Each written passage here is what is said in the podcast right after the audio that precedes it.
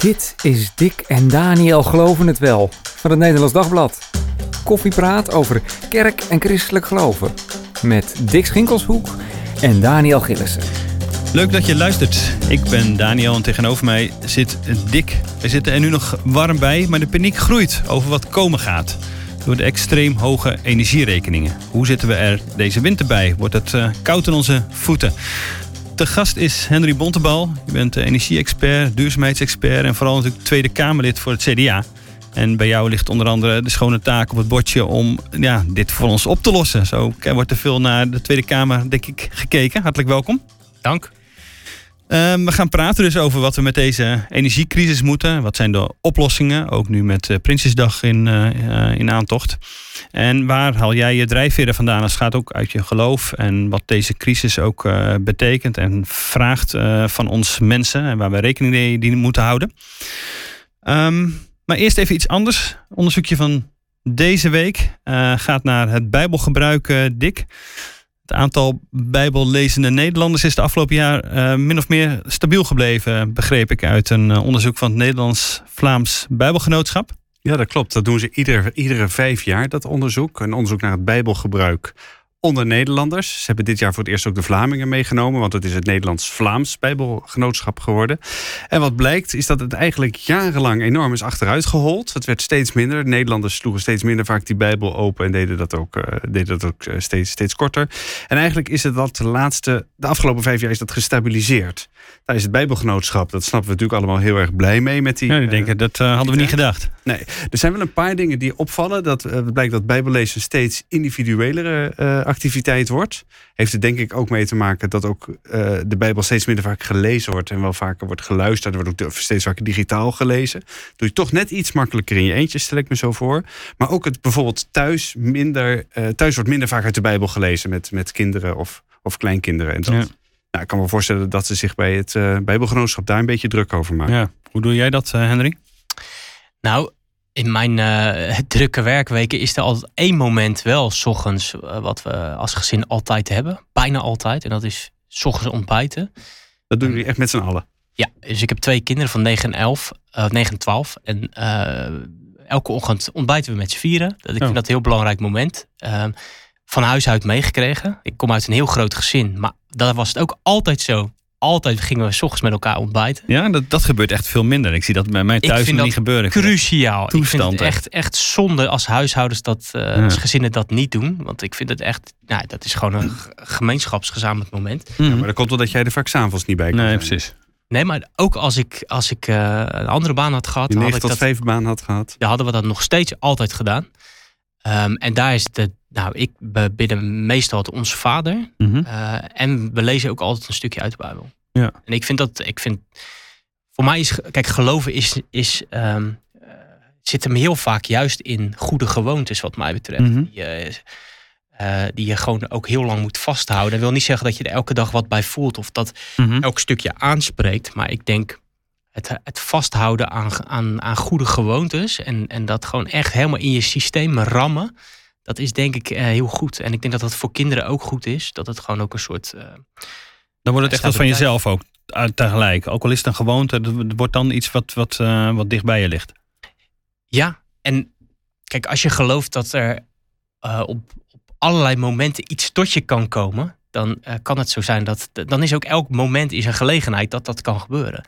Ik wil niet zeggen dat dat. Dat is een heel bevindelijke. ja, nee, ja, maar dat. dat dus, dus de reformatorische luisteraars onder ons die snappen wel. Ja, wat dit ik probeer die, wordt. die groep, doelgroep ook een beetje als CDA een beetje te bereiken. Ja, ja, ja. Um, nee, maar dit, dit, het is echt niet zo dat ik. Even, Henry, tussen twee haakjes dat je niet om electorale redenen. Nee, nee, nee. Dan, dan, dan, nee, dan, nee, dan Ja. had ik ook echt een. Dan had ik naar de Telegraaf podcast uh, moeten gaan. Um, nee, dus. dus um, nee, maar het is wel zo dat, dat, dat um, geloven is vaak. Uh, dat, dat, heb, dat is de moeite die ik ook wel een beetje met het protestantisme heb. En ik ben zelf protestant, dus ik mag het ook wel een beetje zeggen. Is dat het toch heel erg individueel is. Uh, Hmm. En heel erg op uh, de beleving die jij er dan bij hebt of bij zoekt. En dan liefst ook nog dat je ook echt aangeraakt wordt en het allemaal voelt. En daar heb ik veel minder mee. Volgens Mm. mij zijn dingen ook vaak gewoon goede gewoontes. Je oefenen. Uh, soms heb je er wat aan, maar heel vaak ook niet. En het is ook denk ik een gemeenschappelijk ding. En daarom vind ik het belangrijk dat we het als gezin Ja. doen. Nou, het helpt wel enorm met kinderen. Dat, is dan, om die vaste gewoonte er ook in te houden. Dus ook wel als je met collega's spreekt van anderen. eh, eh, een gezin helpt daar enorm bij om zo'n eh, vaste gewoontes te ontwikkelen en Ja. ook te doen natuurlijk. Ja, en eh, bij ons gebeurt gewoon hetzelfde als wat bij jullie vermoedelijk ook gebeurt. Dat ze aan het klieren zijn tijdens Ja. het eten en bijbel lezen. Stil zijn. En, en, dus dat gebeurt allemaal in Huizen Bontebal precies hetzelfde. Ja, precies. Met Dat eten gooien en zo, ja. Gewoon, gewoon gezin, Ik heb, het, ik heb het net zoals jullie waarschijnlijk ook allemaal niet in de hand. Nee. Nee. Maar op zich helpen die kinderen je ook wel weer bij die vaste gewoonte. Ik bedoel, mijn dochter van zes is degene die denk ik het meest trouw roept van we moeten nog uit de Bijbel lezen of met die Bijbel aankomt. eh Ja. aankomt Ja. Ja, ja. Mooi. Ehm, dat is eh, het Bijbelonderzoek van het Nederlands-Vlaams eh, Bijbelgenootschap. Dus over eh, Bijbellezen in, eh, in Nederland. Eh, we gaan het nu vooral over de eh, energiecrisis hebben. Waar eh, Nederland zich in bevindt. We hebben van de ene naar de andere crisis lijken we te, nou, te hobbelen wou ik zeggen. Maar het is meer misschien rennen. Ehm, Dick, ik hoorde jou laatst iets zeggen over je termijnbedrag. Eh, hoe ziet dat eruit eh, voor eh, de komende winter? Nou, ik heb afgelopen woensdag van mijn energieaanbieder een, eh, dus een nieuw, nieuw voorschotbedrag te horen gekregen dat ik maar het beste kan gaan betalen. En dat is 375 euro. Ik zou zeggen, dat van, valt, eh, valt nog wel mee in deze het, tijd. het kan allemaal veel erger, maar goed. ik kom van, van, wat is het, van ergens tussen de 130, 140 euro Ja. of zo. Nou, Ja. ik vind dat een stevige verhoging. En dan moet ik wel even met mijn, met mijn ogen knipperen. Tegelijk, ja, je hebt gelijk. Eh, je hoort ook bedragen van 700, 800 euro. 1000 euro Hmm. hoor je zelfs af en toe. Ja, ik, ik heb zonnepanelen. Eh, dat scheelt al een hele hoop natuurlijk. Dan zit je er al een beetje warmpjes eh, bij. Maar het gas is blijkbaar nog wel dusdanig dat verbruik dat ik van 150 naar geloof ik naar 600 eh, kan gaan. ergens eind oktober als mijn eh, eh, hoe heet dat, eh, eh, contract afloopt. Hoe, eh, hoe, hoe luister je naar dit soort verhalen, Hendrik? Bij ons, wij zijn niet de, de meest zielige hier in Nederland gelukkig. Er zijn mensen die het echt veel, daarin veel moeilijker hebben. Jij hoort de hele zomer en tot dit moment eh, dit soort verhalen gehoord. Hoe, eh, wat hoor je allemaal? Ja, ik krijg natuurlijk voornamelijk heel veel e-mails. Hè? Dus Ja. eh, mensen weten je te vinden. Ook als je eh optredens op televisie of radio doet, dan stromen altijd gelijk weer e-mails eh, binnen. En ja, daar zitten hele schrijnende verhalen tussen. Ook he- hele verschillen, moet ik eerlijk zeggen. Dus sommige mensen die, eh, ja, die klagen dan over het feit dat ze iets minder voor de, eh, de, zonne, zeg maar de stroom uit zonnepanelen Oh ja. krijgen. Dan denk ik wel een beetje, ja, weet je. ehm, ik snap dat het vervelend is, maar er zijn grotere problemen. nou ja, zeker als je weet dat, dat het op dit moment als je zonnepanelen hebt, is dat natuurlijk uiterst lucratief. Ja. Eh, dus de, iedereen die zonnepanelen heeft, die is spekkoper op dit moment. Dus ik maak me natuurlijk vooral zorgen over de groep die eh, dat allemaal niet heeft en in een slecht geïsoleerde woning woont. Ja. Van een woningcorporatie die al eh, tien jaar niks aan die woning doet. Ja. Eh, en dan heb je ook nog van die een, alleenstaande moeders ertussen zitten. Of mensen die bij een vierde energieleverancier komen, vandaan komen. Dus Ja, een heel hoog bedrag, hè? Ja. ja, en dat zijn natuurlijk zulke treurige gevallen. Ik, ik heb me bijvoorbeeld de afgelopen weken druk gemaakt over een mevrouw die, ja, die is echt heel ernstig ziek en die, en die eh, gebruikt thuis zuurstofapparatuur, Hmm. 24 uur per dag. Ja, die gebruikt, ik dacht 4.000, 5.000 kilowattuur extra per jaar vanwege die, dat zuurstofapparaat. Het is ook niet de meest ja. zuinige apparaten. Nee, nee, nee. Ja, en ik, ik ben dan zo gek om dan in het weekend eh, helemaal in de specs te duiken van zo'n zuurstofapparaat. Om te snappen van nou, ja, hoeveel vermogen trekt nou zo'n ding. En kan het inderdaad zo zijn dat, dat die 4.000, 5.000 kilowattuur echt het, het effect daarvan is. Ja. Ja. dat is dus zo. Gigantisch. Nou ja, schriftelijke vragen gesteld. Want de zorgverzekeraar vergoedt die kosten niet. Dus die mevrouw die, die, die, die mailt letterlijk aan mij. Moet ik dan nu de stekker eruit trekken? Ja. Ja, dat soort eh, mailtjes zitten natuurlijk ook. En dat gaat onder je huid zitten. Ja. Maar ja, ik probeer dan altijd. Kijk, ik wil niet een, een, een, de categorie emo-politicus zijn. die dan emotie gebruikt om. om ja, dus ik, het, het, het raakt mij, maar dan denk ik altijd van: oké, eh, dat, dat motiveert, maar nu moet ik gaan nadenken. Hè? Dus ik ga dan wel altijd. In de, in de ratio kruip ik dan om te denken: van oké, maar wat kan ik nu doen? Met wie, welke partij kan ik schakelen? Wat is een beste oplossing? Wie kan Mhm. ik, welk touwtje kan ik trekken? Ja, dat, dat helpt mij, omdat ik dan denk: oké, dan kan ik in ieder geval pro- proberen om iets van betekenis te zijn. Ja. Ja. Maar wat kun je... Tegelijkertijd de frustratie dat het, dat het natuurlijk heel vaak lukt, niet lukt om iets dan helemaal op te lossen. Ja. Ja. Want je, je hoort dan inderdaad die bedragen, 800, 900, 1000 euro. Ja. Eh, wat denk je als je dat soort bedragen hoort? Want dat is nog weer een stuk hoger dan, Ja. die, eh, dan die kleine 400 van Ja, ik krijg soms van die. Van, eh, gisteren nog een e-mail van een meneer die mailde voor zijn dochter, eh, alleenstaande moeder. En dat, die, die was van 200 naar 1200 per maand gegaan. Maar wat doet hij dan? Ik bedoel... Dat is dus de eerste vraag. Ik ga dan niet, niet gelijk alleen maar meehuilen of zeg ik lost voor u op. Ik, ik stel dan wel de vraag van, maar zou ik daar wat meer details van mogen krijgen? Welke energieleverancier is het? Uh, want er gebeuren ook gewoon hele gekke dingen op de energiemarkt. Hè? Dus ik blijf mijn eigen energierekening in de gaten houden. Ik vraag ook aan mensen om me heen wat tref jij aan? dus ik heb uh, recent nog op social media uitgevraagd: jongens, mail me al je tarieven. nou, dat heb ik geweten. Ik heb echt heel, nou, zoveel mails gehad met mensen die de complete hebben en houden, inclusief soms inlogcodes oh, ja. uh, voor, voor de, naar me mailen. En, um, dus dan krijg je een soort beeld van wat er om op die energiemarkt gebeurt. Mm. Ja, er gebeuren op dit moment gewoon ook hele gekke dingen, omdat sommige energiebedrijven, denk ik, echt wel een beetje in nood zitten. Dus je kunt moeilijk beoordelen of zijn mensen veel meer gaan verbruiken. Um, um, gooit de leverancier de voorschotbedragen zo omhoog. Uh, omdat ze zelf het heel moeilijk hebben. Ja, dat ze geen risico willen lopen van hé, hey, uh, ik krijg het straks niet. Of, uh, of zelf. Ja, of, of, of ze zitten gewoon in de financiële ja, problemen. En ja, eigenlijk bijvoorbeeld dat ze een, een, hele grote groep klanten nog hebben die door tigjaarscontracten voor een veel lagere prijs. Ja, ja of dat zij gewoon slecht hebben ingekocht. Kijk, je gaat nu zien. Maar bedoel je dat? Kaf en koren. Ja, nou, je, je, gaat nu zien welke bedrijven stevig zijn en welke bedrijven. Dus, ik kan me voorstellen dat een aantal prijsvechters het gewoon niet goed op orde heeft. En, en je gaat nu hele grote verschillen ook in tarieven zien. Dus je ziet, uh, als ik mijn tarieven vergelijk met uh, een ander, dan zie je daar echt forse verschillen die een paar jaar geleden, twee jaar geleden, echt niet voorkwamen dus ik zat gisteren uh, in het debat naast uh, collega, uh, mijn CU-collega Pieter Grimwis. En ter plekke tijdens het debat waren we onze energietarieven nog even aan het vergelijken. Nou, dat zou je vorig jaar in deze tijd toch ook niet Nee, dan zouden we het over iets anders hebben gehad. Maar nou ja, je, je, de, we zitten allebei bij een van de grote leveranciers.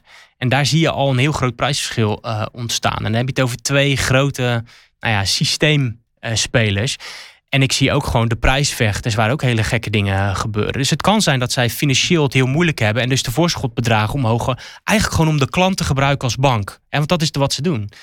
Nou ja, en, en, en mijn frustratie zit hem dan ook in van ja, dat mogen ze dus blijkbaar doen. Er is geen autoriteit consumentenmarkt die blijkbaar ingrijpt. Want even, nou ja, als Kamerlid ben ik daar constant op aan het duwen. Ik mag niet als klant zeggen tegen een energieleverancier: sorry, maar 1200 euro, dat vind ik echt nergens op slaan. Ik, ik wil 100 euro betalen per maand. Nou, er zit een verschil tussen wat je op de website kan doen en wat je aan de telefoon kan doen. Hmm. En heel vaak zie je dat ze op de website uh, of zeg maar op, uh, nou ja, in, in, je eigen app, zeg maar, of je de mine.energieleverancier.nl omgeving. omgeving ja. Daar zie je dat je vaak uh, eh, 10% kan afwijken van dat voorschotbedrag. En als je dat anders wil, ja, dan moet je gaan bellen. En dan gaan ze doorvragen, ja, waarom wilt u dat, enzovoorts. Maar er zijn natuurlijk ook mensen die het gewoon echt niet kunnen betalen. En die trekken dat voorschotbedrag naar beneden en die wachten gewoon. Ja, die hopen dat ze problemen. Uh, ja, en, en dat is natuurlijk, want die vullen het ene gat met het andere. Ja, de betere tijden aan, uh, aanbreken ergens. Ja, en dan wordt wel naar die betere tijden wordt wel naar jullie gekeken natuurlijk. Nee, en misschien is dat niet eens heel onverstandig soms. Want als een energieleverancier kwetsbaar is, mm. als je failliet gaat, ben je je voorschotbedrag kwijt. Dus, dus ja, ik hoor mensen wel eens zeggen: ik zet het geld liever vast op mijn spaarrekening. dan, weet je, en daar, daar zit een, een Kijk, en nu zie je gewoon dat, dat uh, deze crisis laat gewoon de zwaktes van de huidige energiemarkt zien. We hebben jarenlang gestimuleerd dat mensen overstapten. Alles moest flexibel. En nu zie je dat, we, dat de mensen die het vaakst zijn overgestapt, die het meest hebben geprofiteerd van die welkomstbonussen, uh, elk jaar overstappen, lekker naar een prijs vechten, die hebben het nu het allermoeilijkst. Hm. En wij moeten dus als politiek ja, toch terug naar de tekentafel, nadenken van welke hebben we de consumentenbescherming wel goed geregeld? Nou, deze situatie laat zien, nee, dat hebben we niet goed geregeld. Er moet meer vastigheid. Nou, een van de en dan probeer ik altijd weer te bedenken hoe kan ik het concreet maken. Dus een van de voorstellen die ik afgelopen week gedaan heb, is van joh, uh, dwing die energieleveranciers weer gewoon om jaarcontracten aan te bieden. Maar er moet wel dan tegenover staan dat die klant ook niet heel snel weg kan. Want daar zit het risico. Als je snel weg kan, bij een leverancier, dan gooit hij er een hele hoog bedrag bovenop. Ja, want je hebt nu zelfs dat, dat de andere energieleverancier, of nu, dat, dat had je dat tot voor kort, dat de andere even, uh, als je nog een contract had lopen van twee jaar, dan ging de energieleverancier dat van jou afkopen en dat soort grappen, toch? Ja, wat, wat kijk, je, je hebt een, ja, precies, hè, dus dan, dan, dan neem dus dat, ja. zeg maar, die, die, die, die, die boete, die, die nemen ze dan van je over. Ja. Maar dat zijn hele lage bedragen, 50, of 100 euro. Maar dat staat in geen enkele verhouding meer tot de huidige energierekening. Dus als je nu, als je nu een, wat, ze, wat ze noemen het modelcontract bij een leverancier eh, eh, wil, dan betaal je echt de hoofdprijs. Omdat ze daar heel veel risico in prijzen. Want ze weten van joh, ik moet wel voor jou voor een jaar inkopen. Maar jij kan over een paar weken weg zijn. Ja, en dan zit ik. Ja. En dan zitten zij Maar- met al die contracten. Mhm. Dus die, die gooien. Je gaat dus ook zien als ik, als ik mijn eigen leverancier vergelijk met wat ik betaal als klant. En wat een nieuwe klant betaalt in een modelcontract. Dan zit er in de tarieven zit er een factor 2 à 3. Dat is Ja, ja. bizar. Betaalt 2 echt à 3. absurd veel meer. Absurd goed. veel meer. Wat Ja. je vertelde net, ik, eh, ik, ik vergelijk dan die, eh, die tarieven. Hè. Je hebt een heleboel binnengekregen. Je doet het zelfs eh, met collega's tijdens het Kamerdebat. Ja. Eh, eigenlijk, maar eigenlijk heeft het helemaal niet zo heel veel zin om te doen. Want je kan toch niet weg. Nee, dat is natuurlijk het grote probleem. Dat eh, de leveranciers die, eh, die, die, die, die, ja, die hebben eigenlijk de mogelijkheid om over te stappen. Hebben ze natuurlijk helemaal ingeperkt door alleen nog het modelcontract aan te bieden. En die is zo torenhoog dat je het wel uit je hoofd laat om nog over te stappen. Dus de hele beweging in die markt is natuurlijk nu Ja, weg. Ja. Ja. Ik ben gewoon nu aan mijn energieleverancier overgelegd. En dan zie je dus dat die, kle- die kleine spelers, die gaan dus ook dingen flikken die eigenlijk niet kunnen. Dus, dus je ziet dus dat een van die prijsvechters, dat salderen van je zonnestroom, Mhm. die zeggen dan, ja, dat gaan we per maand doen. Ja, en, en Ja, dat schiet je nu niet meer op, want in de zomer hou je over en in de winter eh, heb je precies, dus dat, dat, veel dat- te weinig. nou, Dus en ik, daar, ik eh, snap waarom ze het doen. Ja. Dus er zit wel een logica achter. Maar het kan niet zo zijn dat een, dat een energieleverancier zelf bepaalt hoe hij de wet uitlegt. Maar, Nee, want salderen gaat normaal per, en dat is dus gewoon het, eh, het aftrekken, per- precies, gaat Ja. per jaar. Hè. Je, je hebt een bepaalde opbrengst met je zonnepanelen en daar wordt eh, je eigen gebruik van afgetrokken. Soms hou je wat over, soms heb je het weinig en Ja. dan eh, wordt dat Maar je verrekend. ziet dus ook dat sommige leveranciers dus dat teruglevertarief. Dus als je meer stroom Ja. produceert en jezelf verbruikt, dan hou je altijd iets over. En dat krijg je daar, daar dan het teruglevertarief voor. Ehm, ook dat gooi je sommigen omlaag, Ja. fors, en anderen weer omhoog. Maar ehm, je kunt niet weg bij die leverancier, dus die kan ook eigenlijk alles Ja. weer doen Ja. en laten. En dat, maar, dat- maar even naar, want eh, er zitten gewoon mensen te luisteren die denken inderdaad, ik zit met die 4, 5, 6, eh, 800 euro's in mijn maag. Eh, wat gaat er met Prinsjesdag gebeuren? Nou, dat gaan wij allemaal zien. Ehm, kijk, mijn. eh, jij mijn weet het wel een beetje natuurlijk. Nou, ik weet het een beetje. En, dan, en, en ik zit natuurlijk vooral in het energiedossier. Dus Ja. ik denk dat ik een beetje weet wat daar gaat gebeuren. Ehm, kijk, mijn, mijn partijleider heeft nog niet zo lang geleden een eh, stevig interview gegeven in een krant.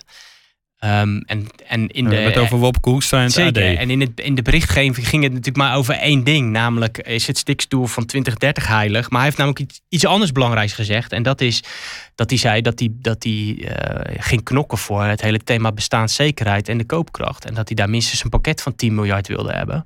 Om, om ja, gewoon huishoudens die het niet kunnen, Mhm. kunnen, kunnen dragen om, die, om de lasten daarvan te verlichten. Dus ik verwacht dat er een heel fors koopkrachtpakket komt. Waarbij gewoon het principe, de sterkste schouders dragen de zwaarste lasten. Dat ga je daarin terugzien. Dus daar moeten we even op wachten. Maar ik denk wel echt dat we een aantal eh, verschuivingen gaan zien. En ook een aantal taboes wel worden doorbroken. En dat vind ik heel goed dat dit kabinet dat doet. Hoe En zijn- even- ben je wat dat betreft hoopvol voor de komende winter? Ja, het inderdaad niet koud krijgen? Door de... kijk. ehm, volgens mij is het vooral nu een financiële kwestie. Hè? Dus het, het- het, ehm, mensen gaan niet afgesloten worden. Hè? Dus dat, dat, dat, dat geloof ik niet. De vraag is, kunnen mensen het nog betalen? En, en Ja. is de politiek in staat om snel genoeg nog iets te regelen...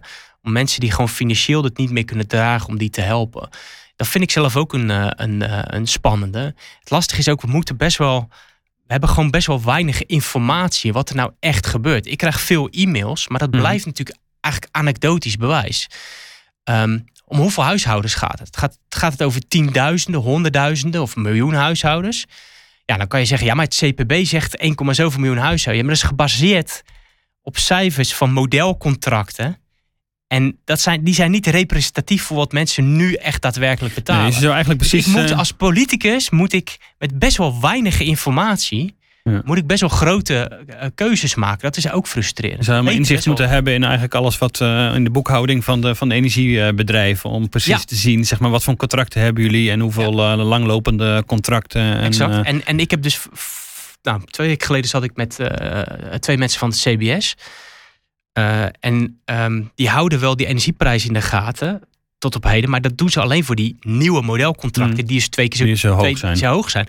maar ze zijn op dit moment bezig. Ze hebben daar geloof ik twee dagen geleden een persbericht over gestuurd. Van ze zijn nu aan het kijken om dat echt op basis van de actuele prijzen te doen. Nou, dus dat komt denk ik in oktober of november. Dus dan hebben we echt veel meer informatie dankzij het CBS, die die, die data gewoon ophaalt bij de grootste energiebedrijven. Ik denk gewoon bij de grootste drie, vier. Dan gaan we veel beter zicht krijgen op wat de, wat de prijzen echt in de energiemarkt gaan zijn. Dat helpt heel erg. Zijn dit een beetje wat je nu zegt, de geruststellende woorden die uh, waar Gert-Jan Segers uh, vandaag, we nemen dit op vrijdag op in de Volkskrant en ook uh, op de site van het Nederlands Dagblad zegt in een interview van het ontbreekt aan geruststellende woorden van het kabinet. Ja. En er moet echt iets gebeuren. Hè. Hij pleit voor een vaste belastingteruggave op de energierekening voor iedereen, nog dit jaar, want dat is natuurlijk ook waar het kabinet over had volgend jaar. Dit jaar doen we niks meer. Hij zegt er moet echt wat gebeuren, want op dit moment gaat dat niet, niet goed. Hoe, hoe las jij dat interview?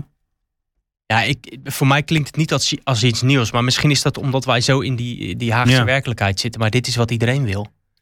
En dus dus uh, uh, het is niet zo dat de oppositie dit graag wil regelen. En dat de coalitie zegt, nou nee, dat vinden we niet belangrijk. Nee, nee. Die, die, coalitie is net zo goed.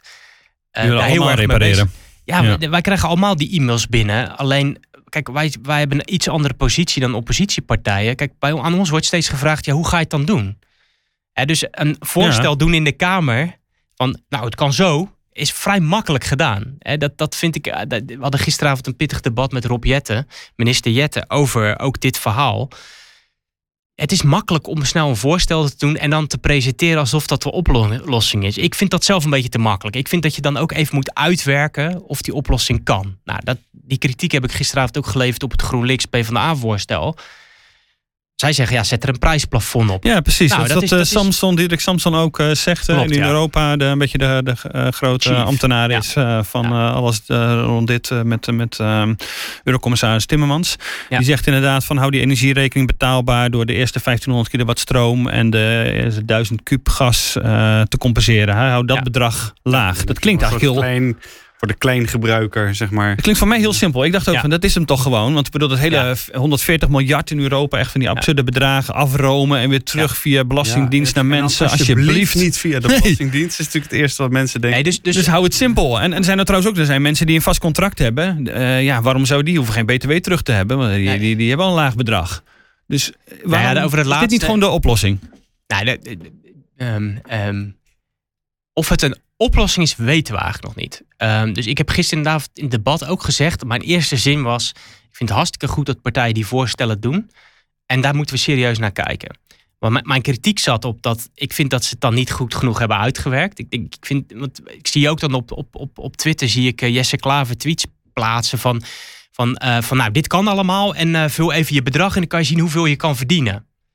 Waar, waarbij ik dan eerst denk, ja, nou, nou vertel je mensen dat het, dat het kan. En je wekt eigenlijk de suggestie dat, dat als het, het kan, dus de rest wil niet. Dat vind ik al een beetje een nare suggestie. Hmm. En het tweede is, het bedrag wat hij berekent is op basis van de modelcontracten. Maar dat is dus niet wat die mensen betalen. De meeste mensen betalen geen, op dit moment niet het tarief van het modelcontract. Dus Hmm. je spiegelt mensen ook nog eens een veel te hoog bedrag voor. Dat vind ik eigenlijk een beetje... Ja, is ook bedoel Ja, je? ik vind het smakeloos, dit soort politiek. Dat, ik hou daar gewoon niet van.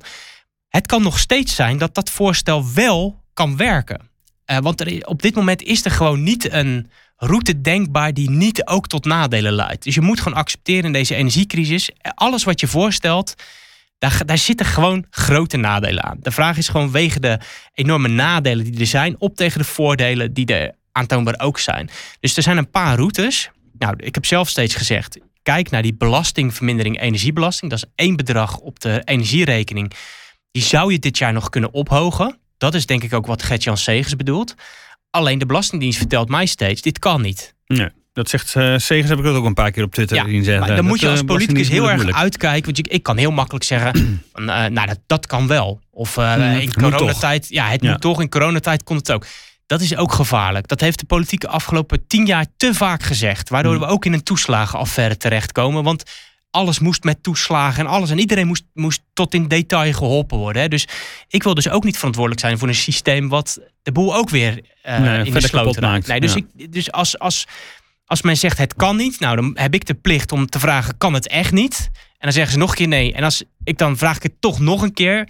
En als ze dan toch nog weer een keer nee zeggen, ja, dan moet ik ook op een gegeven moment afgaan op de expertise van uh, zo'n zo club. Um, Dus die route, ja, misschien kan het. Ik denk het niet. Omdat Nee, belasting. nog even die en belasting, twee. En dan, En nog toch even voor die belasting want dat is toch wel een. Dan profiteren ook degene met een eh, vast contract. Ja. Profiteren daarvan. ja, en dan is mijn hele simpele Dat is eh, toch een- antwoord. Dat, dat het grootste deel van de mensen loopt al uit zijn vaste contract. En ja, er zijn dus mensen met een vast contract die ervan profiteren. En dat is dan de collateral damage. Dat accepteer je dan. Hm. Dat is dan het nadeel. Maar hij is in die zin vrij simpel uitvoerbaar. Ja, precies. Kijk, het Maar- voordeel maar is... Nog even toch dat, dat Samson PvdA GroenLinks eh, idee. Eh, Is dat dan nog eentje die, die ook nog kan? Of is, eh, zeg Nou, daarvan ik is het toch gewoon dus- te ingewikkeld? Nou, Want je moet bij, bij private partijen moet je zoiets gaan regelen. Ja, dus, dus ehm, ik, ik vind dat het kabinet er serieus naar moet kijken. Ik, ehm, dus de, ehm, je doet een hele forse marktingreep. Want je Ja. zegt eigenlijk tegen alle bedrijven ga dezelfde prijs rekenen. Dus je haalt eigenlijk voor dat eerste stuk energieverbruik volledig de concurrentie uit de hele markt. Ja, maar goed, maar die, Dus- was, er, maar die was er al niet meer. Dus, Dus, dat, niet dat kan het tegenargument zijn. Hè? Dus van, we zitten in een noodsituatie, die markt zit op slot, dus dat is gerechtvaardigd. Maar ehm, stel nou dat jij, ehm, eh, stel dat jij, eh, stel dat je bij een leverancier zit die 3 euro berekent per kuub gas en de ander rekent 2 euro en je zet het plafond op 1 euro. Dan moet leverancier 1, die moet 2 euro compensatie van de overheid krijgen en leverancier 1, 1 euro. Dat is het verschil. Ja. Hoe bepaal je dat? En je kan niet zeggen dat ga ik allemaal achteraf doen, want die leverancier moet dat geld binnenkrijgen gewoon om overeind te blijven. Dus die, die moet voldoende Mm. liqui- liquiditeit hebben om gewoon zijn bedrijf te kunnen blijven runnen. Dus je moet als overheid wel gelijk gaan compenseren. Ja, Dus want het afromen kun je achteraf doen, bedoel je? Dat is wat, Nou ja, kijk, eh, je moet- het je geen, moet- wat en dat is het Europese plan, hè, zeg maar. ja, maar dat is veel, eigenlijk eh, weer een ander plan. Aha. Dus, dus, dit- dit wordt Ah, vrij alles door snel complex. Maar om, om, op, dit, op dit voorbeeld, zeg maar, op, deze, op deze route van de GroenLinks PvdA... Um, je moet dus wel gelijk het mechanisme bedenken... hoe je de bedrijven compenseert. Want die moeten wel voor het verschil... want zij, Mhm. zij kopen dat gas kopen zij in op een markt... waar zij ook hoge bedragen betalen. Dus op het moment, moment dat je het niet compenseert... dan vallen ze gewoon om. Ja. En dat gaat vrij snel. Dat, dat zal dan binnen een paar weken gaat dat mis. Dus je moet wel gelijk een mechanisme hebben klaarstaan... waar die bedrijven dan geholpen worden. Ja, ja. Nou, je doet zo markt. Ik voorspel je dat op het moment dat je het doet, dat die bedrijven al hun verliezen zullen afwentelen op de overheid. Want je geeft ze dan bijna gratis Hmm. Dus het wordt ook een enorme mm, financiële, on- ondoorzichtige, het gaat miljarden kosten. Ja. Ja, maar, maar, maar dat wil nog niet zeggen dat je het niet moet doen. Want je zou kunnen zeggen, er gaan misschien een paar bedrijven misbruik van maken en net iets te veel krijgen. Maar dat nadeel weegt op tegen het voordeel dat je Hmm. niet heel veel gezinnen laat zakken. Hè, dus Nee. nog steeds in crisistijd. Kijk, in normale tijden zou je het plan gelijk afschieten. In crisistijd moet je misschien zeggen. Hmm. Onconventionele maatregel. Heeft heel duidelijk nadelen. Maar de maatregelen die in- we in coronatijd hebben genomen, hadden dat, ook. Ja. Alleen ik vind wel dat als je zo'n plannetje de lucht in gooit, moet je verder hebben nagedacht dan alleen van nou ja, het is een leuk idee en oh ja, check even op de website hoeveel euro je kan verdienen. eh kaching. Dat, dat, dat, nou ja, dat is niet mijn stijl van. eh, Nee. Wat is dan jouw oplossing? Ja, ik vind dat dus ingewikkeld. Ik heb lange tijd gedacht dat die belastingvermindering dat dat, dat, dat Ja, nog kan. Maar ja, als de Belastingdienst zegt dat dat niet kan. Kijk, je, het is nog een derde spoor. En dus dat je zegt van de, per 1 januari 2023 kan er wel veel. Hè, want dan krijg je een nieuw belastingjaar enzovoorts. Dat kan je nog verwerken in systemen. Dus daar zou je de verlichting kunnen laten plaatsvinden. En dat je zegt, ja, dan moet ik die drie maanden moet ik zien te overbruggen. Nou, dus wat ik in, gisteren in het debat heb gezegd. Je zou ook kunnen zeggen, uh, je, spreekt, je maakt een deal met alle energiebedrijven dat ze hun voorschotbedragen uh, de laatste drie maanden verlagen. Um, zodat het betaalbaar blijft voor huishoudens. En dat je een kredietfaciliteit neerzet. Zodat ze gewoon goedkoop kunnen lenen bij de overheid om dat, om dat verschil op te halen. De vraag is natuurlijk wel dan, laat je het huishoudens daarna terugbetalen. Mm. En dat moet dan met ja. eigenlijk. Nou ja, dat, dus, maar het blijft een, ook een, dat is ook een noodmaatregel. En ook gewoon een rotmaatregel die, die je liever ook niet wil inzetten. Maar goed, ik vind je moet in dit soort situaties alle op, opties op tafel willen leggen. Ook de wat minder, uh, minder mooie. Ja. Dus ik schiet dat plan van VVD, van uh, PvdA en, en GroenLinks niet, uh, zeker helemaal niet af. Ik mm. denk dat we echt gewoon daar serieus naar moeten kijken. Ja, dus het is, en, dat plan, het is uh, belasting omlaag.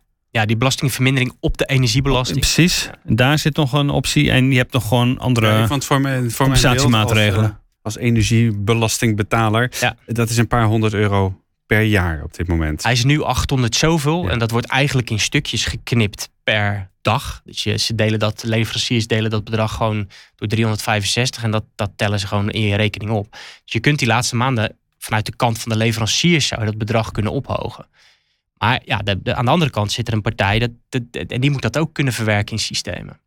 En daarnaast, hè, nou, dus, eh, ik maak steeds onderscheid tussen dat wat je binnen de energierekening kan doen en dat wat je nog buiten kan doen. Want Mhm. daarbuiten zijn natuurlijk ook nog wel wat regelingen waar je naar kan kijken. Maar ook daar geldt steeds die vraag voor, is het uitvoerbaar? Nou, ik zit daar zelf minder goed in. Ja. Dus ja, daar kijken weer andere Het hele experts. eh, koopkrachtplaatje bedoel je dan, wat je Ja, op maar- andere manieren kunt compenseren. Precies. Of eh, wordt met, gekeken eh, naar, weet je, weet je ander belastingtarief of weet ik veel wat. zorgtoeslag, kinderbijslag, eh, kindgebonden budget. eh, weet je, de-. Maar ook daar is steeds de vraag van, kan het? Hey, er zijn ook best wel veel mensen die zeggen: van, ja, maar het heeft ontzettend lang geduurd voordat het kabinet met een plan kwam. En ik heb ze niet gezien, ik heb Rutte niet gezien, ik heb Kaag niet, ik heb niemand gezien. Ja. En eh, in Frankrijk gaat het al veel, veel voors- voorspoediger. En in Nederland betalen we al veel te veel. Eh, waar, waar zijn ze? Ze zijn zo ontzettend onzichtbaar daar in Den Haag. Hoe reageer jij op dat verwijt? Ja, ik heb eerder al bij andere programma's gezegd dat ik, dat ik ze ook eh, te onzichtbaar vind. Dus, dus vertel de mensen eerlijk in welke situatie we zitten. Dus dus ehm, de winter kan potentieel echt een nare winter worden. Met hoge energieprijzen, met bedrijven die het niet redden. Dat, dat moet je gewoon denk ik eerlijk vertellen. En als het niet zo is, als het meevalt, dan is dat fijn. En is het ook niet erg om die boodschap verteld te hebben. Maar als je hem niet verteld hebt en mensen ontdekken dan pas dat we een, een, een een vervelende, nare winter hebben. Dan vind ik dat. Dus het, en, en daarnaast ook, ik vind ook gewoon. Doe een moreel appel op de samenleving. Als ik door Rotterdam Zuid om 11 uur s'avonds rij en overal, eh, weet je, de, de, de lichte reclames eh, eh, staan nog overal aan en de terrasverwarmers, dat, dat, dat hoeft gewoon niet. Da- Daar, kan je, daar, daar zou je veel normerender kunnen zijn. Ik vind, ik moest even terugdenken aan, aan die autoloze zondagen van ooit. Ehm, volgens mij was het 70. of Ten L die het op de volgende manier verdedigde. Die zeiden toen van de bankdirecteur en de schoonmaakster die laten allebei de auto staan. Dat is, 1973. dat is niet zeg maar omdat dat misschien het meest effectief is, maar je doet ook een eigenlijk een moreel appel op de samenleving waarbij er ook een soort rechtvaardigheid is. Hè? Die bankdirecteur die had best nog kunnen betalen om op die autoloze zondag te rijden, maar er wordt ook een vorm van solidariteit verwacht. En ik denk dat het helpt om, om daar nu al mee eh, eh, te beginnen. Hè? Dus we zijn een beetje bang om een moreel appel op de samenleving te doen. Dus het, het Dat kabinet moeten we wel doen. maar- En is, daar het, eh, is dit het CDA-geluid? Dan Nou ja, het zit in Moreel onze appel? naam. Dus Ja, ik vind, het, het CDA zit in dit kabinet. Ja, ja. Ja. Dat, je, dat je nu verwijt dat ze toch wel een beetje mooi weer blijven. Maar laten we gewoon wel even ook iets van dualisme erin houden. Ik, je hoeft niet alle problemen van dit kabinet op mij af te schuiven. Nou, Eh, dat is heel, heel prettig en dat gebeurt eigenlijk elke dag. Maar ehm, ja, er is ook gewoon zoiets als een kabinet en een Kamer die dat controleert. Wij zitten niet op de stoel eh, van het kabinet. Dus ik maar dat een moreel appel, dat zou je wel willen eh, laten klinken. Maar op welke manier kun je dat nu vormgeven dan? Ik bedoel, eh, in een 73 kon je inderdaad die auto laten staan. En denk oké, dan ben ik solidair met degene die dat niet kan betalen. Hoe kan ik nu solidair zijn? Of hoe kunnen anderen misschien nog weer solidair met, ja, met mij zijn? Nou, ik denk dat het gewoon begint altijd bij jezelf. Dus wat kan je zelf besparen? Eh, kijk een beetje naar mensen om je heen. Dus zie je mensen die het financieel niet trekken, springen dan ook gewoon eh, bij. Dat kunnen wij ook gewoon met z'n allen. Ja. Ik denk dat kerken en moskeeën en andere genootschappen daar ook een onwijs belangrijke rol Precies, eh, in hebben. aan de diaconie. Ja. Ja, maar dat is toch dat, dat zijn fantastische instellingen. Dus, Dus het is niet dat je zegt van dit is een overheidstaak, laat de overheid dat maar lekker doen. Die moet Nee, het regelen. iedereen Nee. moet het doen. Ja. Ik, ik, ik, er zijn heel veel brancheverenigingen eh, die ook veel meer zouden kunnen doen. Ik heb voor de zomer een, een plannetje ingediend voor nou, maatregelen voor energiebesparing. En eentje daarvan van de adviezen van mij aan Jette was ook... ga, ga nou gewoon een keer met een, met een, in, in een benen op tafel sessie... met een aantal vertegenwoordigers van die brancheverenigingen zitten. En, spreek nou gewoon eens van wat zij kunnen doen met hun branche. Weet, pak Ja. de branche van, ik noem maar wat, eh, de, de, de, de restaurants, de horeca. Daar kun je toch gewoon mee afspreken, jongens, het is energiecrisis. Wat gaan jullie doen ehm, om deze crisis... eh, te kunnen we iets afspreken over, over winkeldeuren die dicht zijn... over, over terrasverwarmers die niet aangaan, enzovoort. Maar daar heb je als particulier toch niet direct wat aan? Ik bedoel, behalve dat het, dat het, eh het Ja, het jawel, daar hebben we wel wat ja, aan. want als het verbruik eh, daalt, dan wordt ook de prijs lager Ja. uiteindelijk. uiteindelijk Hmm. als, als, als, als eh, en eh, als je hem nog veel hoger trekt, eh, eh, dat beroep mogen lidstaten in Europa ook best op elkaar doen. Hè, dus, dus in Nederland hebben wij ergens tussen 20 en 30 procent aardgasreductie, maar een deel van besparing is, een deel is gewoon verplaatsen, namelijk dat je geen gas meer gebruikt, maar olie bijvoorbeeld. Ja. Uh, en een deel is vraagdestructie. Dus bedrijven die gewoon niet meer produceren of minder produceren. Het is wel, wel wrang dat een land als Spanje bijvoorbeeld gewoon 6% meer gas is gaan gebruiken. Uh, dus die Europese solidariteit vind ik ook erg belangrijk. De lidstaten moeten ook elkaar gaan aanspreken op wat ze doen. 10% is de opdracht, hè? Nu vanuit Europa. Ja, in Nederland gaat het vrij makkelijk halen. Uh, andere lidstaten. Ja, en ook gewoon de kerncentrales in Duitsland komen vaak langs. Dat vind ik ook zo'n ding. Dat denk ik, ja jongens, je kunt wel heel dogmatisch dichtgooien. Toevallig, uh, ja, omdat je toevallig van de groene bent en je het niet durft te verkopen aan je achterban. Maar als je echt gewoon uh, moreel leiderschap toont, slaat je die, die kerncentrales gewoon open. Ja. Dus me geloof ik weer uh, ingetrokken inderdaad. Of tenminste dat het doorgezet wordt, besloten dat het, het sluiting doorgezet wordt. Hè? Ook uh, ondanks uh, deze Ja, dat is gewoon een ontzettend domme keuze. Ja, ja, dat, dat, en, en lidstaten mogen elkaar, de Europese Commissie mag lidstaten daar, lidstaten daar ook op, op aanspreken. Dus ik vind, dus je vraagt dat appel. Mm we, we, moeten niet verwachten dat de overheid, overheid alles oplost. Iedereen heeft toch gewoon zelf een verantwoordelijkheid. ja. Is het ook een voordeel van deze crisis dat we, je wordt wel met je neus op de feiten gedrukt dat energie inderdaad niet gratis is. Uh, ja. Tenminste, doorgaans niet. Um, en dat het in ieder geval wat, wat, wat kost dat we er als samenleving ook hyper van afhankelijk zijn uh, trouwens. En dat het dus uh, zorgt er wel voor, denk ik, dat veel meer mensen zullen nadenken hoe hoog zeg, zet ik in de kachel en ja. hoe lang laat ik mijn lichten branden. Um, dus dat kan wel een bijdrage aan de duurzame ontwikkeling zijn. Ja, het zure daarvan is natuurlijk wel dat mensen die veel verbruiken in slecht geïsoleerde woningen uh, wonen. Ja. Dus om nu, nu meteen al te roepen, ik merk, ik merk dat ik dat een beetje zurig vind. Want het, ja. ja. het is ook een hele mooie kans om duurzamer te worden. Om, zie je wel, we kunnen echt wel minder verbruiken. Ja, maar gunst. Maar wie, wie ja. verbruiken er minder? Wie doet het echt pijn? Dat zijn nou niet de. Uh, nee, doet weer niet pijn bij degene juist die het wel. Uh, nee, want die blijven gewoon lekker door. door ja. ja. Ja, ik denk dat deze crisis, misschien maak ik dan iets te groot, maar dat is ook het gevoel wat mijzelf uh, gewoon ook echt is ontstaan de afgelopen maanden, weken. Het lijkt wel alsof je aan een soort einde van een soort tijdperk weer komt. Hè? Dus het is een, een, een we hebben gewoon de afgelopen 10, 15 jaar zoveel welvaart. Uh, dat was heel erg gekoppeld aan groei. Het was mm -hmm. gekoppeld aan uh, hele goedkope energie. Het was misschien ook wel gekoppeld aan een grote mate van onverschilligheid van ons ten opzichte van de rest van de wereld. Uh, we, geopolitiek vonden we blijkbaar niet belangrijk. Uh, en nu worden we zo hard geconfronteerd met het feit dat het helemaal niet vanzelfsprekend is. En dat Europa als veilige haven, dat het ook helemaal niet vanzelfsprekend is. Dat we in een, in een, in een wereld zitten waar gewoon krachten en machten zijn die niet het goede altijd met mensen voor heeft. Die mensen ook mm. verdrukt, oorlog voert en genocide ja. pleegt. Waar wij allemaal van afhankelijk waren. Hè. Dus um, ik denk dat we naar een tijd toe gaan dat we, dat we structureel met hogere energieprijzen te maken hebben. Ik denk dat, dat zie je Ursula van der Leyen in haar um, State of the Union ook al zeggen. Dus het Voorzitter, voorzitter van de Europese Commissie. Hè? Ja, strategische autonomie. Dus kunnen we als Europa zelf onszelf ook bedruipen. Ik denk dat je, dat je moet constateren dat wij in de wereld alleen ons hoofd boven water houden als wij Europees samenwerken. En mm. ook nog gecoördineerder dan we nu doen. Want het gaat mis als wij ons tegen elkaar laten uitspelen. We kunnen ons alleen maar een blok vormen in de wereld als wij dat samen doen. Uh, en dat is voor Nederland misschien soms een beetje lastig, maar dit is echt, echt wat je nu ziet. Um, um, ja, dus, dus ik denk dat het ook, ik hoop ook dat het een soort besef geeft van jongens, de wereld is niet die speeltuin die, waarvan wij altijd dachten van joh, met drie keer per week uit eten enzovoort.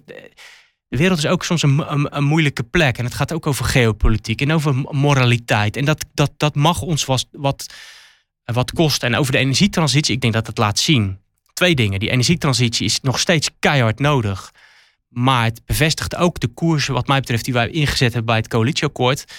Um, maak het niet een elitair feestje, maar ga als eerste verdorie de woningen met een slecht energielabel bij de coöperaties aanpakken. Dus ik heb zelf die moties daarover ingediend, die zijn aangenomen van faseer die woningen met E, F en G energielabels uit. Nou, Hugo de Jonge, de minister van eh, die pakt dat op en die, gaat, die heeft die, die, die afspraken gemaakt. Dus we gaan de mensen die het het slechtst hebben op dit moment als eerste helpen. Dus niet de Tesla-rijder, nee, de mensen die het meest last hebben. En dat, dat vind ik een hele goede, uh, uh, goede koers. En het tweede wat we, wat we denk ik um, moeten zien, is dat we hebben de energietransitie steeds beschouwd als we gaan alleen maar alle kaarten op groen inzetten. En dan hoeven we niet meer na te denken over. En de zon. Ja, en hoeven we niet meer na te denken over leveringszekerheid. En dan hoeven we ook eh, het hele fossiele energiesysteem, daar hoeven we ook niks meer aan te doen. En wat je, wat we, waar we nu mee geconfronteerd worden. En experts wisten dat al een tijdje. Maar goed, de politiek blijkbaar niet. Je zult dat veel verstandiger moeten doen dan ruksigloos alleen maar heel veel geld pompen in zon en wind. Je moet nadenken over het totale systeem. Hoe, Ik hoor weer kernenergie. Ja, nee, maar ke- eh, kijk, kernenergie is gewoon niet de oplossing. Dat, ik wil, ik, dat vind ik altijd zo vervelend. De voorstanders en de tegenstanders. Hè. Dus of je bent voorstander en je bent alleen maar aan het mekkeren over kernenergie, of je bent een tegenstander. En ik, ik ben heel simpel. Kernenergie is gewoon een onderdeel van de energiemix van de toekomst. Eh, een stukje van de puzzel. Zeker niet zaligmakend. Maar een het- deel hebben- groen, een deel kernenergie, misschien nog een deeltje nou ja, gas. ik zou zeggen kernenergie is groen. Eh, maar je hebt, je hebt, we hebben straks een energiemix, denk ik, met veel zon, veel wind, aardwarmte. Ehm, maar er zal ook gewoon een stukje kernenergie in, in zitten. En daar moeten we niet moeilijk over doen, want het is, het is, het is gewoon eh, betaalbaar en veilig. En, ja, en, maar, maar ook heb, heb tussentijds oog voor de energievoorziening die je aan het afbreken bent. Hè. Dus, dus we hebben in een tijd nog gas nodig. Dan kan je wel zeggen, ja, ik, ik verwaarloos dat. Ik denk, het, het gas wat wij uit de Noordzee halen, is schoner dan het gas wat we uit Rusland halen. Ook dat wisten we. Dus we wisten dat het Russische gas een 30% hogere klimaatvoetprint hadden. En dan toch gaat Nederland het liever ergens anders halen dan van eigen bodem. Dat is alleen al vanuit klimaatoogpunt was dat onverstandig. Hè, maar dus, dus er zitten dogma's in dat energiebeleid die eruit moeten. En ik hoop dat, ja, misschien ben ik te veel een beta, maar meer rationele energiebeleid. En dat is niet minder ambitieus. Maar ik denk dat we juist verder komen door rationeel te zijn dan alleen maar dogmatisch en idealistisch. Dus het combineren. Taboes, er moeten taboes doorbroken worden. Ja. Tegelijk hoor ik je ook zeggen, eh, maar de prijs zal hoger blijven. Ja. Ehm, een, hele, een hele elementaire vraag eh, is eigenlijk, eh, ook wel, die ik veel mensen ook wel hoor stellen, maar waar blijft dat geld nou eigenlijk? Ik betaal zoveel honderd euro's, maar in wiens zak gaat dat? dat Op blijft- dit moment? Ja. Dat gaat erg, nou ja, uiteindelijk natuurlijk. Dat gaat ergens naartoe. Spek ik hiermee niet enorm eh, Poetin bijvoorbeeld?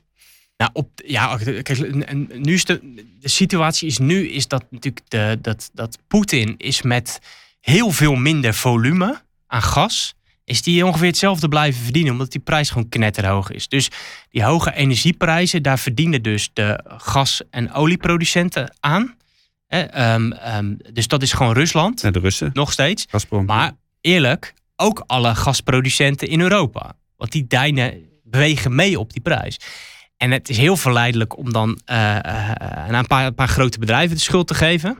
Eh, die, die verdienen ook veel geld. Maar laten we ook even heel eerlijk zijn. De organisatie die het meest hieraan verdient is de Nederlandse staat.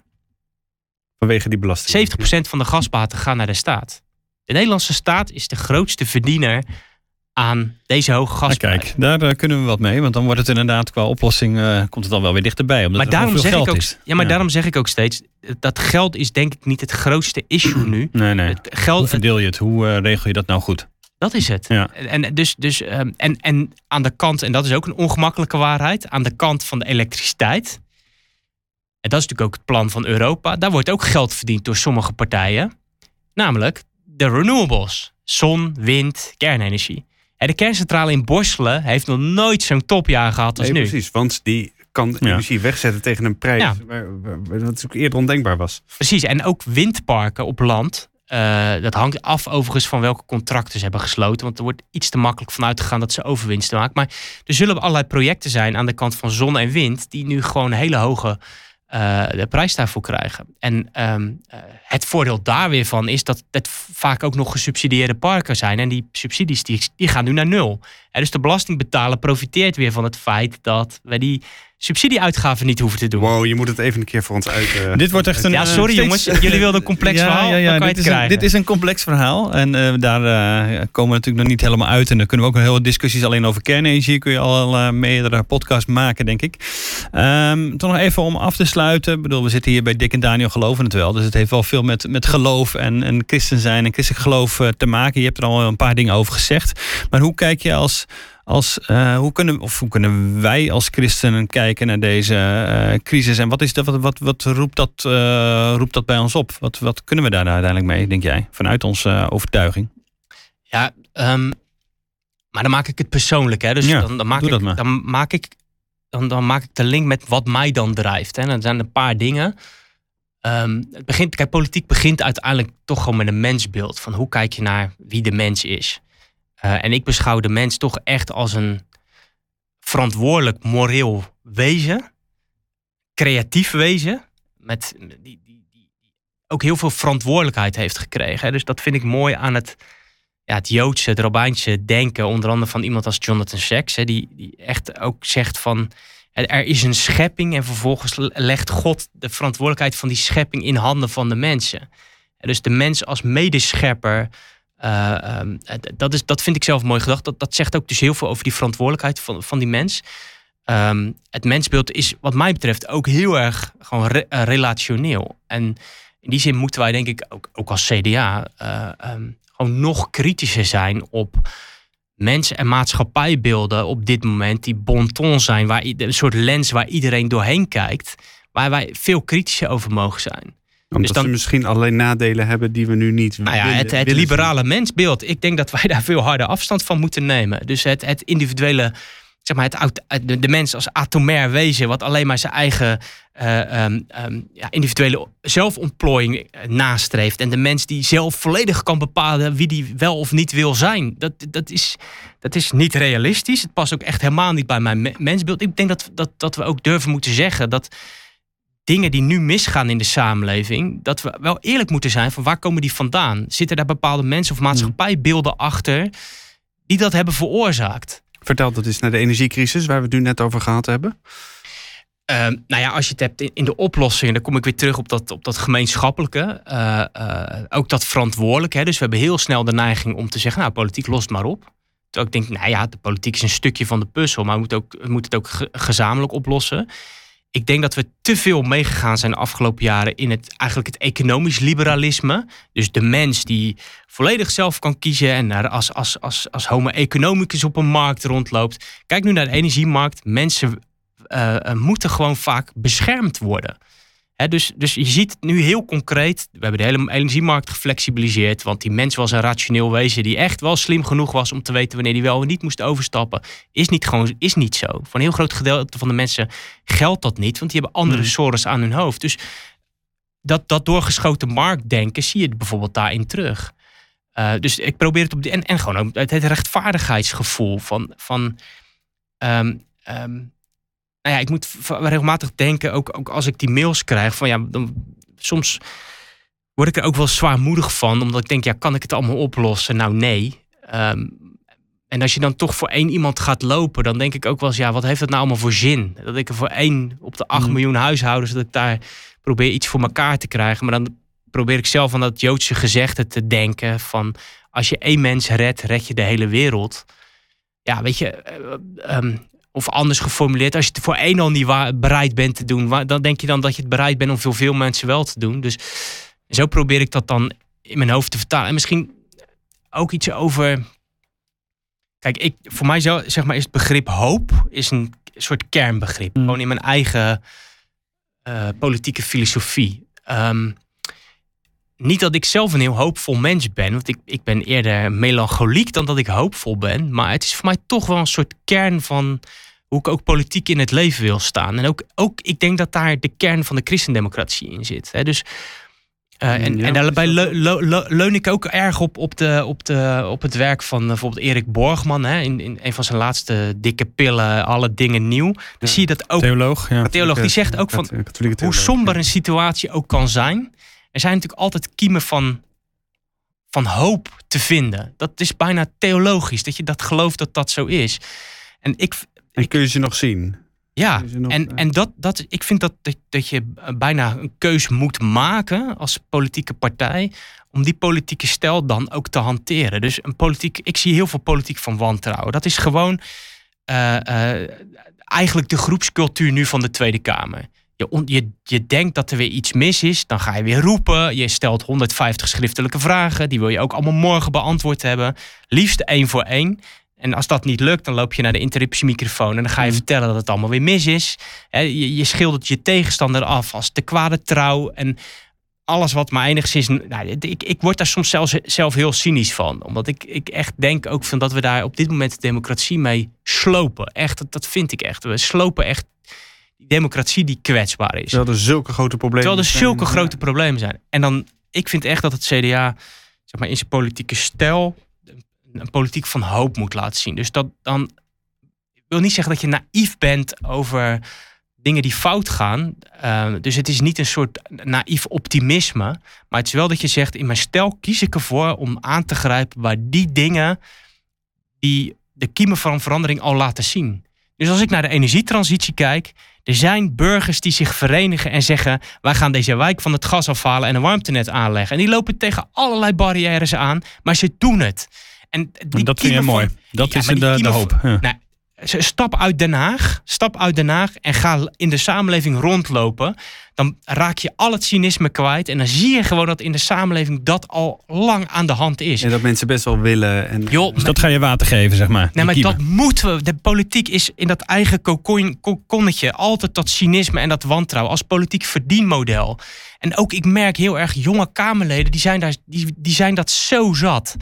Dus we moeten dat ook doorbreken in die Tweede Kamer. Dus ik ben heel bang, erg bang dat jonge Kamerleden afhaken door, door die sfeer daar. En, en, en vrijdag is altijd mijn, mijn, ja, mijn, mijn beste dag. Want dan heb ik vier dagen ben ik met kamerwerk bezig geweest eh, eh, heb ik dingen bereikt of niet bereikt. En op vrijdag ga ik altijd werkbezoeken doen. En dan zie ik waar mensen mee bezig zijn. En dan zie ik ondernemers die de tofste dingen bedenken om de wereld mooi te maken. die gewoon notabene een eh, eigen hypotheek nemen om ja, die nieuwe dingen te, te, te bouwen, nieuwe technieken te bedenken. En, en dat, dat geeft mij hoop. En ik vind dat we daarbij moeten aansluiten. Bij die meerderheid in de Nederlandse bevolking. Die niet van achter zijn toetsenbord rottige tweets de hele dag de wereld instuurt. Maar het zijn de mensen die elke dag opstaan, naar de werk gaan en de wereld mooier willen maken. dat gewoon Dat doen. moet onze focus zijn. Waar ben je vandaag geweest? Het is vandaag vrijdag.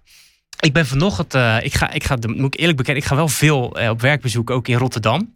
Eh, dus ik ben van, vandaag vanochtend op een groot schip geweest in de Waalhaven, wat daar aan ligt voor, voor onderhoud. En we hebben daar gesproken ook met, met, met de club van rederijen, zeg maar. De, de, de, de- van ja, hoe, hoe je eigenlijk de scheepvaart kan verduurzamen. Dus waar zij tegenaan lopen, de internationale scheepvaart, zeescheepvaart.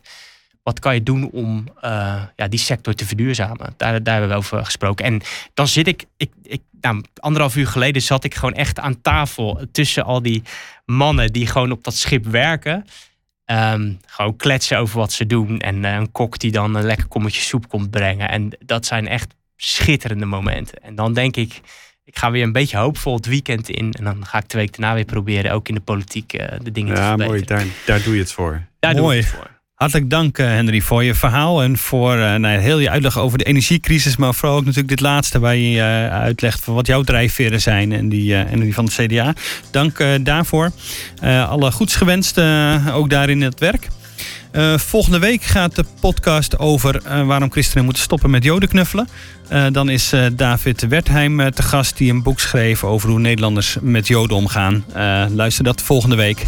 Tot dan.